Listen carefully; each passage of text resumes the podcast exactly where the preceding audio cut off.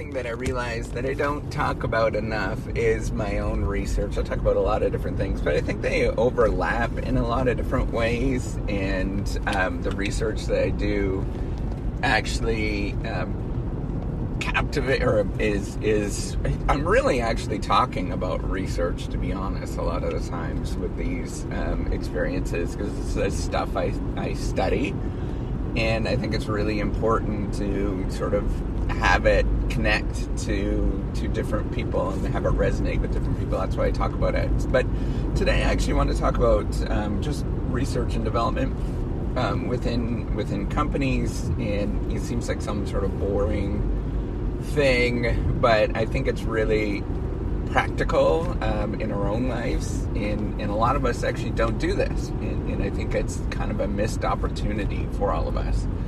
So if you don't know me, I am a professor. I'm Professor Dave Maslach. I'm an associate professor of innovation, strategy, and entrepreneurship, and I created this whole reciprocity project to give back as much as I possibly can. There's so many people that help me out that I wanted to pay the favor for to help you out as much as I possibly can. Just gonna have a sip of my coffee.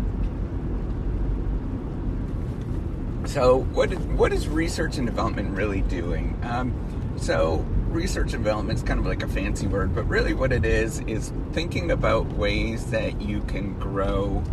Um, that whether it's you or some agent can grow, and that agent being typically we think about um, you know companies doing research and development. They're looking at growth opportunities. Um, but often, you know, it might be institutions, governments do a lot of research and development, universities do research and development. And what they're doing is looking at ways that they can grow, um, you know, whether it's their their understanding, but also not only just their understanding, but but extending. So this is the more of the development side. Um, research is more of the sort of on the understanding side, but development is more of like extending the performance, um, looking for different you know products and services. Um, you know different management techniques those kind of things allow the you know the agent to um, to to perform better and looking for different things that allow them to um, perform better whatever those things are whether it's a product or service or management technique. Um, but this seems like you know in a firm in a company um, what they would normally do is have a, um, a department that it has a dedicated research and development department. There might be, you know, in a, in a company of, um, you know, 200 people, there might be five people um, or 10 people that are doing research and development and they're looking for new products and services, maybe some tweaks to make their current products and services a little better, um, looking for new product designs you know, all of those various different things. Maybe it's a new, eh, you know, design altogether or a new product or, you know, new ways to serve customers.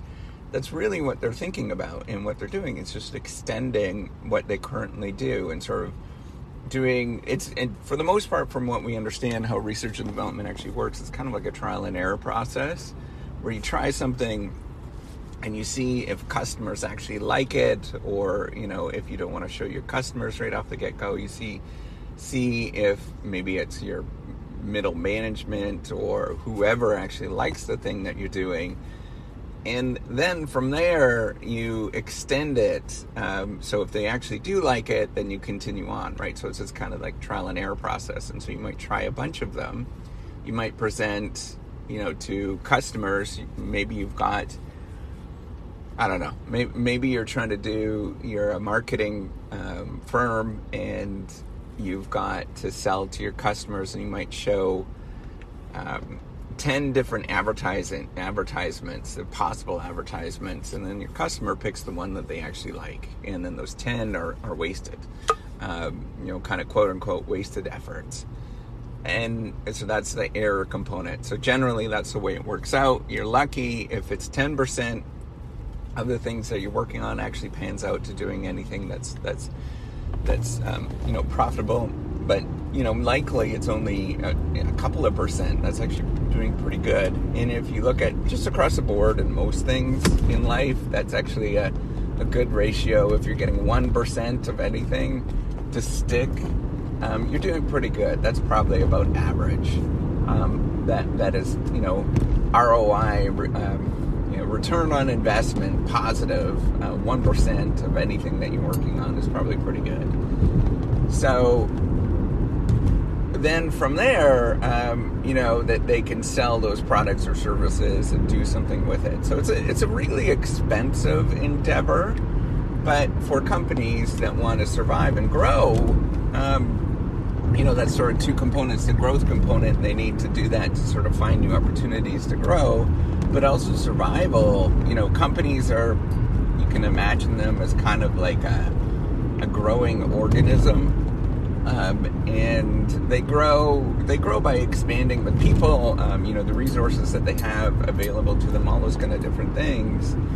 Um, resources being financial um, resources maybe you're in charge of, of bigger departments um, you know bigger clients all of those sort of ways to measure growth and they grow over time um, through this research and development, but they also survive, right? Because the environment changes on a regular basis, right? So, what it was in the 1980s is not what it is right now, right? And so you have to sort of see where it's going to go, and that's kind of there's that's you know that's a sort of a fault line or a problem that might arise is that you your research and development is sort of thinking about now but um, you know things might be completely different in the future, or you know it might be too futuristic that uh, people don't really see it and they don't get it, and so it's too far out in the future.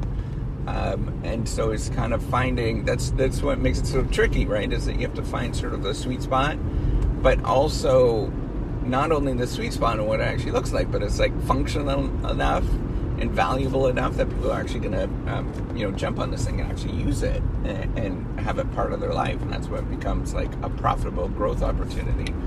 But it's really hard to find that, um, you know, what they call product market fit, right? So where it actually starts to resonate with people. So you know from a company and, and governments do this too universities do this too this is what they're they're doing you know in terms of their products that they're they're offering or governments are looking for. You know right now covid-19 is a really big thing. Um, they're going to look to invest in new treatments um, for for the firm to do well or for the government to do well to solve this problem. Generally governments are going to be more focused on like um, you know, increased welfare or well-being of the population and they're going to make strategic investments in those kind of things, right? Like how can they grow um, and make a, a healthy, um, you know, government or a healthy body of people, right? Like a, a population of people, constituents. But there's a political process that's overlaid on it, right? So you could see that political process a little bit more uh, if you start talking about governments, but there's a political process within firms too. It's not a straightforward thing where you know it's completely rational in any sort of way. Emotions, political, um, politics, all of those things get in the way.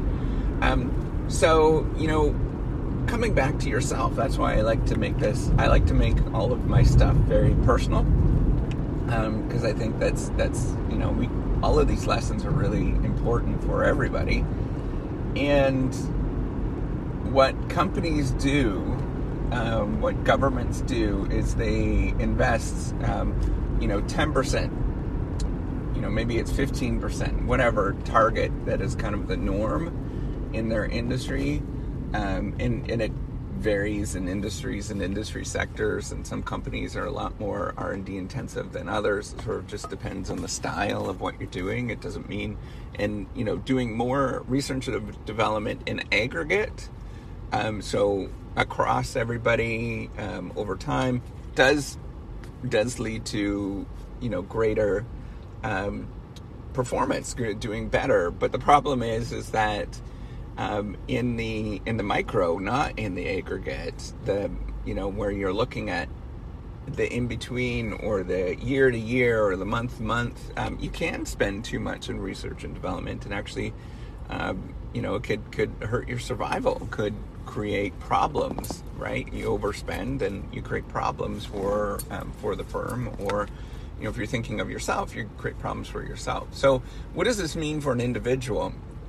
For you that's actually listening, well, if you take that as an example, if you take these firms that are doing well and you mimic what they're doing, um, it's it suggests that everybody should be quote unquote wasting 10% of, of their resources, 15% of the resources on uh, research and development. And this is over and above what your your current you know investment strategy is that you have. That's that's different right? That's long-term investment so for your retirement and stuff.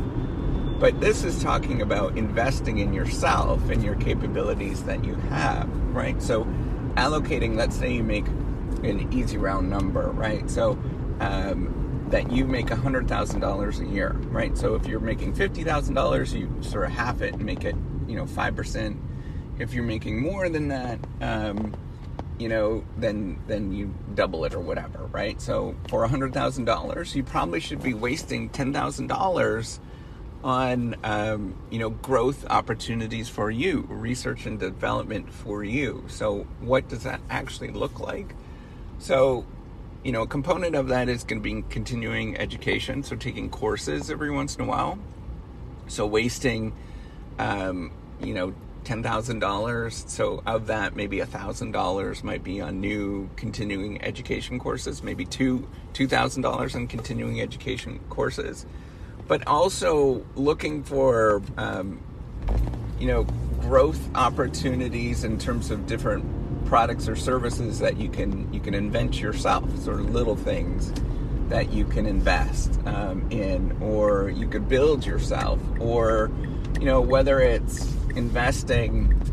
Um, I don't know, investing in. So so that's the way I kind of view you know the reciprocity project right so it's a sharing economy editing platform um, i'm sort of targeting or we're you know family is is targeting. Although my my wife is um, less excited about all of this, but you know, targeting wasting, um, you know, ten percent, fifteen percent of what we make in the sort of pie in the sky um, pie in the sky kind of idea of creating this platform that's going to be helpful for everybody, this editing platform that's going to be helpful for everybody so you can get feedback on your work.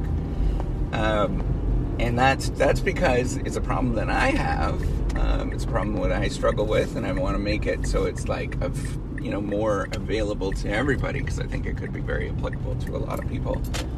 So you know that that rule of looking for that, of looking for opportunities to grow, um, should be. And if you think about that, that's actually going to be a lot of money um, every single year, right? So over the course of five years, if you make um, you know hundred thousand dollars a year, that you're investing fifty thousand dollars in CE, um, you know, continuing education in different various projects that you're working on. Um, you know, maybe it's investing in your own house sometimes. You might do that where you're looking to grow the investment property value of your house. Um, you know, there's so many different ways that you could do this, but if you think about it, it's actually a lot of money. And it's going to feel wasteful and frivolous when you're doing that. Um, and so that's why I talk a lot about emotions and managing that process, right, of, of what it means to do research and development and being open about those things. So I'm going to just take a quick pause right now and I'll, I'll come back. So the, um, as I was saying, is that this is going to be incredibly emotional and it's going to be incredibly difficult to, to do, right? So how all this is going to play out. And this is, I haven't seen too much. I've seen a little bit. Um, in the research about you know what this all kind of looks like in innovation and entrepreneurship but you know this is more of you know personal experience. And it's hard to capture some of these things uh, in, unless you sort of tell the narrative of this. So what's going to happen is that um, you know you might have an, an, idea that you're just like oh this is really cool. I want to pursue this thing. Um, you know, if you're doing this, you might say, hey, um, you know, Dr. Dave told me I should be uh, wasting some of my money on these projects, um, whatever those projects, in, you know, various different projects, because what you're looking for, you know, the reason why you do this is, um, so so don't scream at me if you do this and nothing happens in the next um, five years or ten years of actually doing this kind of thing, right? It might not. Generally, it, it might not at all, right? What you're looking for with research and development is something that is going to um, pan, pan out in the very long term, right? So the very long term might be 20 years from now, you might sort of strike the right chord and something might happen, right? And that's kind of what, if you're looking at what Google does and Facebook and all these large companies and all those kind of things, that's kind of what they do, right? So that they have this sort of short-term things that they're working on, and that's more of like client services and working with customers and all those kind of things. But also there's these research and development things that they're working on. Um, you know, Facebook just announced that they're they're switched from Facebook to Meta, and that's because they're they're taking this big leap towards you know virtual reality and all those things. But if you look at how long they've been working on it, um, up until this point, it's been I think 15 years when they started really. I think it was 2007 or something like that. I can't remember. No, 2000 and. Um, 15 sorry so seven years and they're still not there um, they're still really far from it's uh, 2021 and it's still really far from like this world of virtual reality but they're positioning themselves to go there in 10 more years which is probably you know it's probably 10 to 20 years out um, by the time something actually pans out and so you can see the long these are really really long time horizons and so if you do something like this, you have to acknowledge that it's going to be, hey, it might pan out next year. You might be the one fortunate person that that you just choose right, and everything kind of just like just just works, right? Um, but you're very fortunate if that happens. Um, and and the the problem is those very fortunate people go and tell people that to do these kind of things, and um, and the, and then they sort of disillude or get people to make sort of silly decisions after that because they've been very fortunate, um, and everybody else doesn't sort of get to that point right away. Um, but you have to realize that hey, it might not happen next year, unlikely to happen next year, but it's likely in the next 20 years something good is going to happen. Um, you know, if I keep doing this and sort of, you know, looking and trying things and exploring and wasting some of these resources, you know, taking courses, all of those kind of things. Um, if you do that, uh, at some point it's going to pan out. But what you have to realize in the in the near term, it is bloody hard to do it. Right? It is very very tough. There's an emotional, political process. Um, if you're part of, so if you're a single person, it's probably going to be somewhat easier for you, but it's going to still still feel terrible um, because you can, you know, you could do it. You're the only one that that's accountable to. But if you're in a family um, and you're doing something like this, even if you're wasting five percent on hobbies or education, hey, that's a big family decision, right? If you're wasting five thousand dollars, if you make hundred thousand dollars as a family and you waste five thousand dollars a year, a year, um, over the course of you know 10 years that's $50000 people your spouse you know significant others they start questioning it right they start saying hey we should be spending this to go to disney world. This is a better investment of what we're actually doing right? Or you know this is going to help our family out a little bit more. So it's it's a really hard thing to do this. And so you have to acknowledge that it is an emotional process um, and the sort of political process that you have to navigate and really have a lot of open conversations and and you know get everybody on board and i know it's super hard to do that trust me. I'm well aware of how hard this is. That's why i'm openly talking about these experiences that that it is difficult um, to to navigate and to deal with. And and and you know if you're to do this we sort of have to acknowledge the challenges that you're going to face. Um, not to mention if you're doing it and you're you know exploring in different areas you're probably going to feel a lot of tensions with your current employers because they're going to be like what are you doing? Right? Like you're exploring in these different things and you're trying out these different things. And so your employer is going to view that as a threat. Um, and and you know you you have to really just kind of keep going. You have to have that confidence, that um, that gumption, gum, gumption, the mojo, whatever you want to call it, just to keep going and not stop. Um, knowing that you know a lot of people are not really going to understand it, and not a lot of people are going to get it. Um, and, and, maybe they might get it in the long run, you know, eventually. But um, for the most part, not a lot of people are going to get it, right? If you've spent over 15 years, you've wasted $5,000 every year and nothing's really panned out, and you wait until the year 20 where things actually really do start clicking, man, people are going to really. Um, it's going to be hard to answer to all of your various different stakeholders, right? So your your spouse at that point, probably your um, you know your employer, they're going to think that you're kind of crazy and you've spent a bunch of money on all this kind of stuff, and you know all of your friends are going to say, "Hey, why are you doing this? Um, what a waste of time!"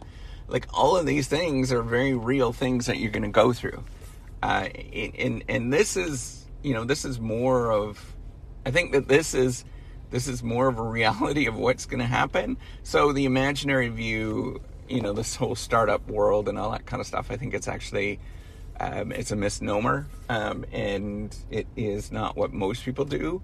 Um, in terms of this startup world, right? The sort of venture capital, Silicon Valley startup world that people are trying to replicate all around the world. It does work. Um, and, you know, like things do get built and, and whatnot, but it's it's an expensive endeavor and it's a risky endeavor to do that. To you know, just say I'm just going to quit everything and pursue this this you know this opportunity, um, this business or whatever you're working on, and I'm going to do that for five years. Like, good luck doing that unless you're 25 years old, right? Like, come on, um, it's not it's not very realistic, but you know, if you sort of gradually build things, incrementally build it, what does that actually look like uh, to get to the point where you're actually building something that is that is viable and, and, and that's sort of self-sustaining?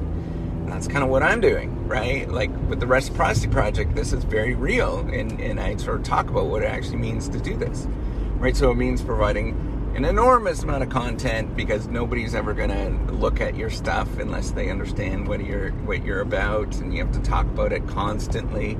If you think about, um, you know, what Facebook or Google or whatever, right? Any of these companies do, they spend a lot of money. They spend, um, you know, probably equivalent amount, ten percent of their resources on, on marketing and talking about things and you know just this is where we're going and all those kind of things right? There's lots of information provision that happens. And you have to be the one person that's doing that. Um, and so it's like super hard uh, to to do these kind of things right? Like it's one that, that's a moral of the story with research and development. In in theory in the long run it's beautiful right and it does pan out um, you know, you look at pretty near every paper that's out there that sort of accounts for research and development. Um, pretty near, I'm not aware of too many that show a negative relationship between that. Um, generally, it shows a positive relationship, but you're looking at on an aggregate across all companies um, and, and across time, right? Across uh, an awful lot of time, often, um, you know, decades that this data looks like. And um, you have to realize that that is going to pan out in the long run but you have to know that this is this is a process that in the short run is a heck of a lot harder than one would ever think. So if you're planning on doing anything like this just just expect it um, to be tricky. Um, don't expect it to be like um, a quick win just know it's going to be a long grind and that's why i want to talk about these things is like hey we're never in this stuff to do a quick win, right? Even if you're investing in the stock market um, anybody that does day trading or trading within a year or even a couple of years yeah it's risky. Um, it's very risky. You can lose a lot. Um, eh, but if you are buying and holding and you buy and hold for um, 20 years it actually is a pretty good investment to do that. You do make a substantial amount of money. Every seven years, your money doubles in the stock market. Um, and so you can kind of expect that with what you're doing, right? To get to the point where you have a double. Let's say you're making a thousand dollars.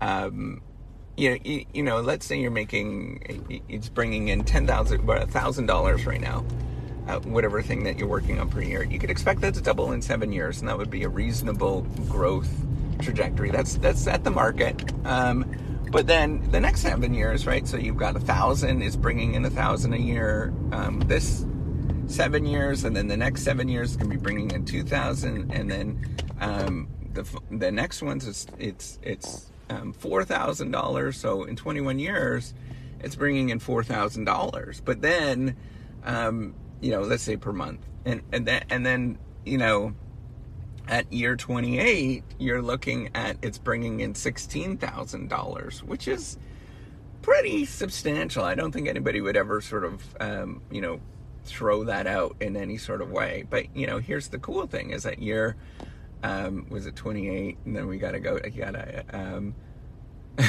I'm totally blanking. At year 35, um, which is you know if you start this when you're 60 uh, or you start this when you're you're 30 and by the time you're 65 um, you know you're bringing what did I say? Um, so 16 you're bringing in $32,000 a month. And and that is no way nobody's ever going to argue about that right? Like that is a lot. Um, but that is the reasonable expectation to sort of think about. Um, of what this might actually take and how long it's going to take to actually get to something that is, uh, you know, reasonable, um, you know, that, that, that you're going to be happy with, right? And, and that you're like, okay, it's been worth it. And then at that point, when you're 65 years old, you can be like, you know, it's totally worth it because we're bringing in, um, what did, what did I say it was? Um, 16, double of 16. No, it was more than that, whatever. Double of 16, right? So a hundred and something thousand a month. Um, was it more? What is it like? One fifty six? Yeah, one fifty six thousand a month. I mean, that's a that's a stinking load of money. And you look back and you're gonna say, hey, that was really wise.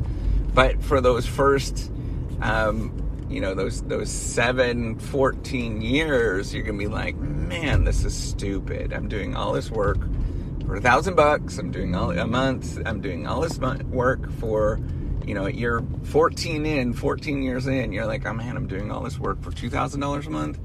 Come on, like that is that is crazy. But then after a while, the compounding stuff starts kicking in, and and sort of magical stuff starts happening, right? And we have to realize that that's what it takes. That's the reasonable assumption here, that it should take you 35 years to get to the point where it's actually a, a reasonable, you know, risk, um, and you're happy with what actually happened. So long story short, does pay off in the long run. Good luck in the short term. It's going to be an emotional, difficult, challenging ride, and uh, few people are going to believe in you.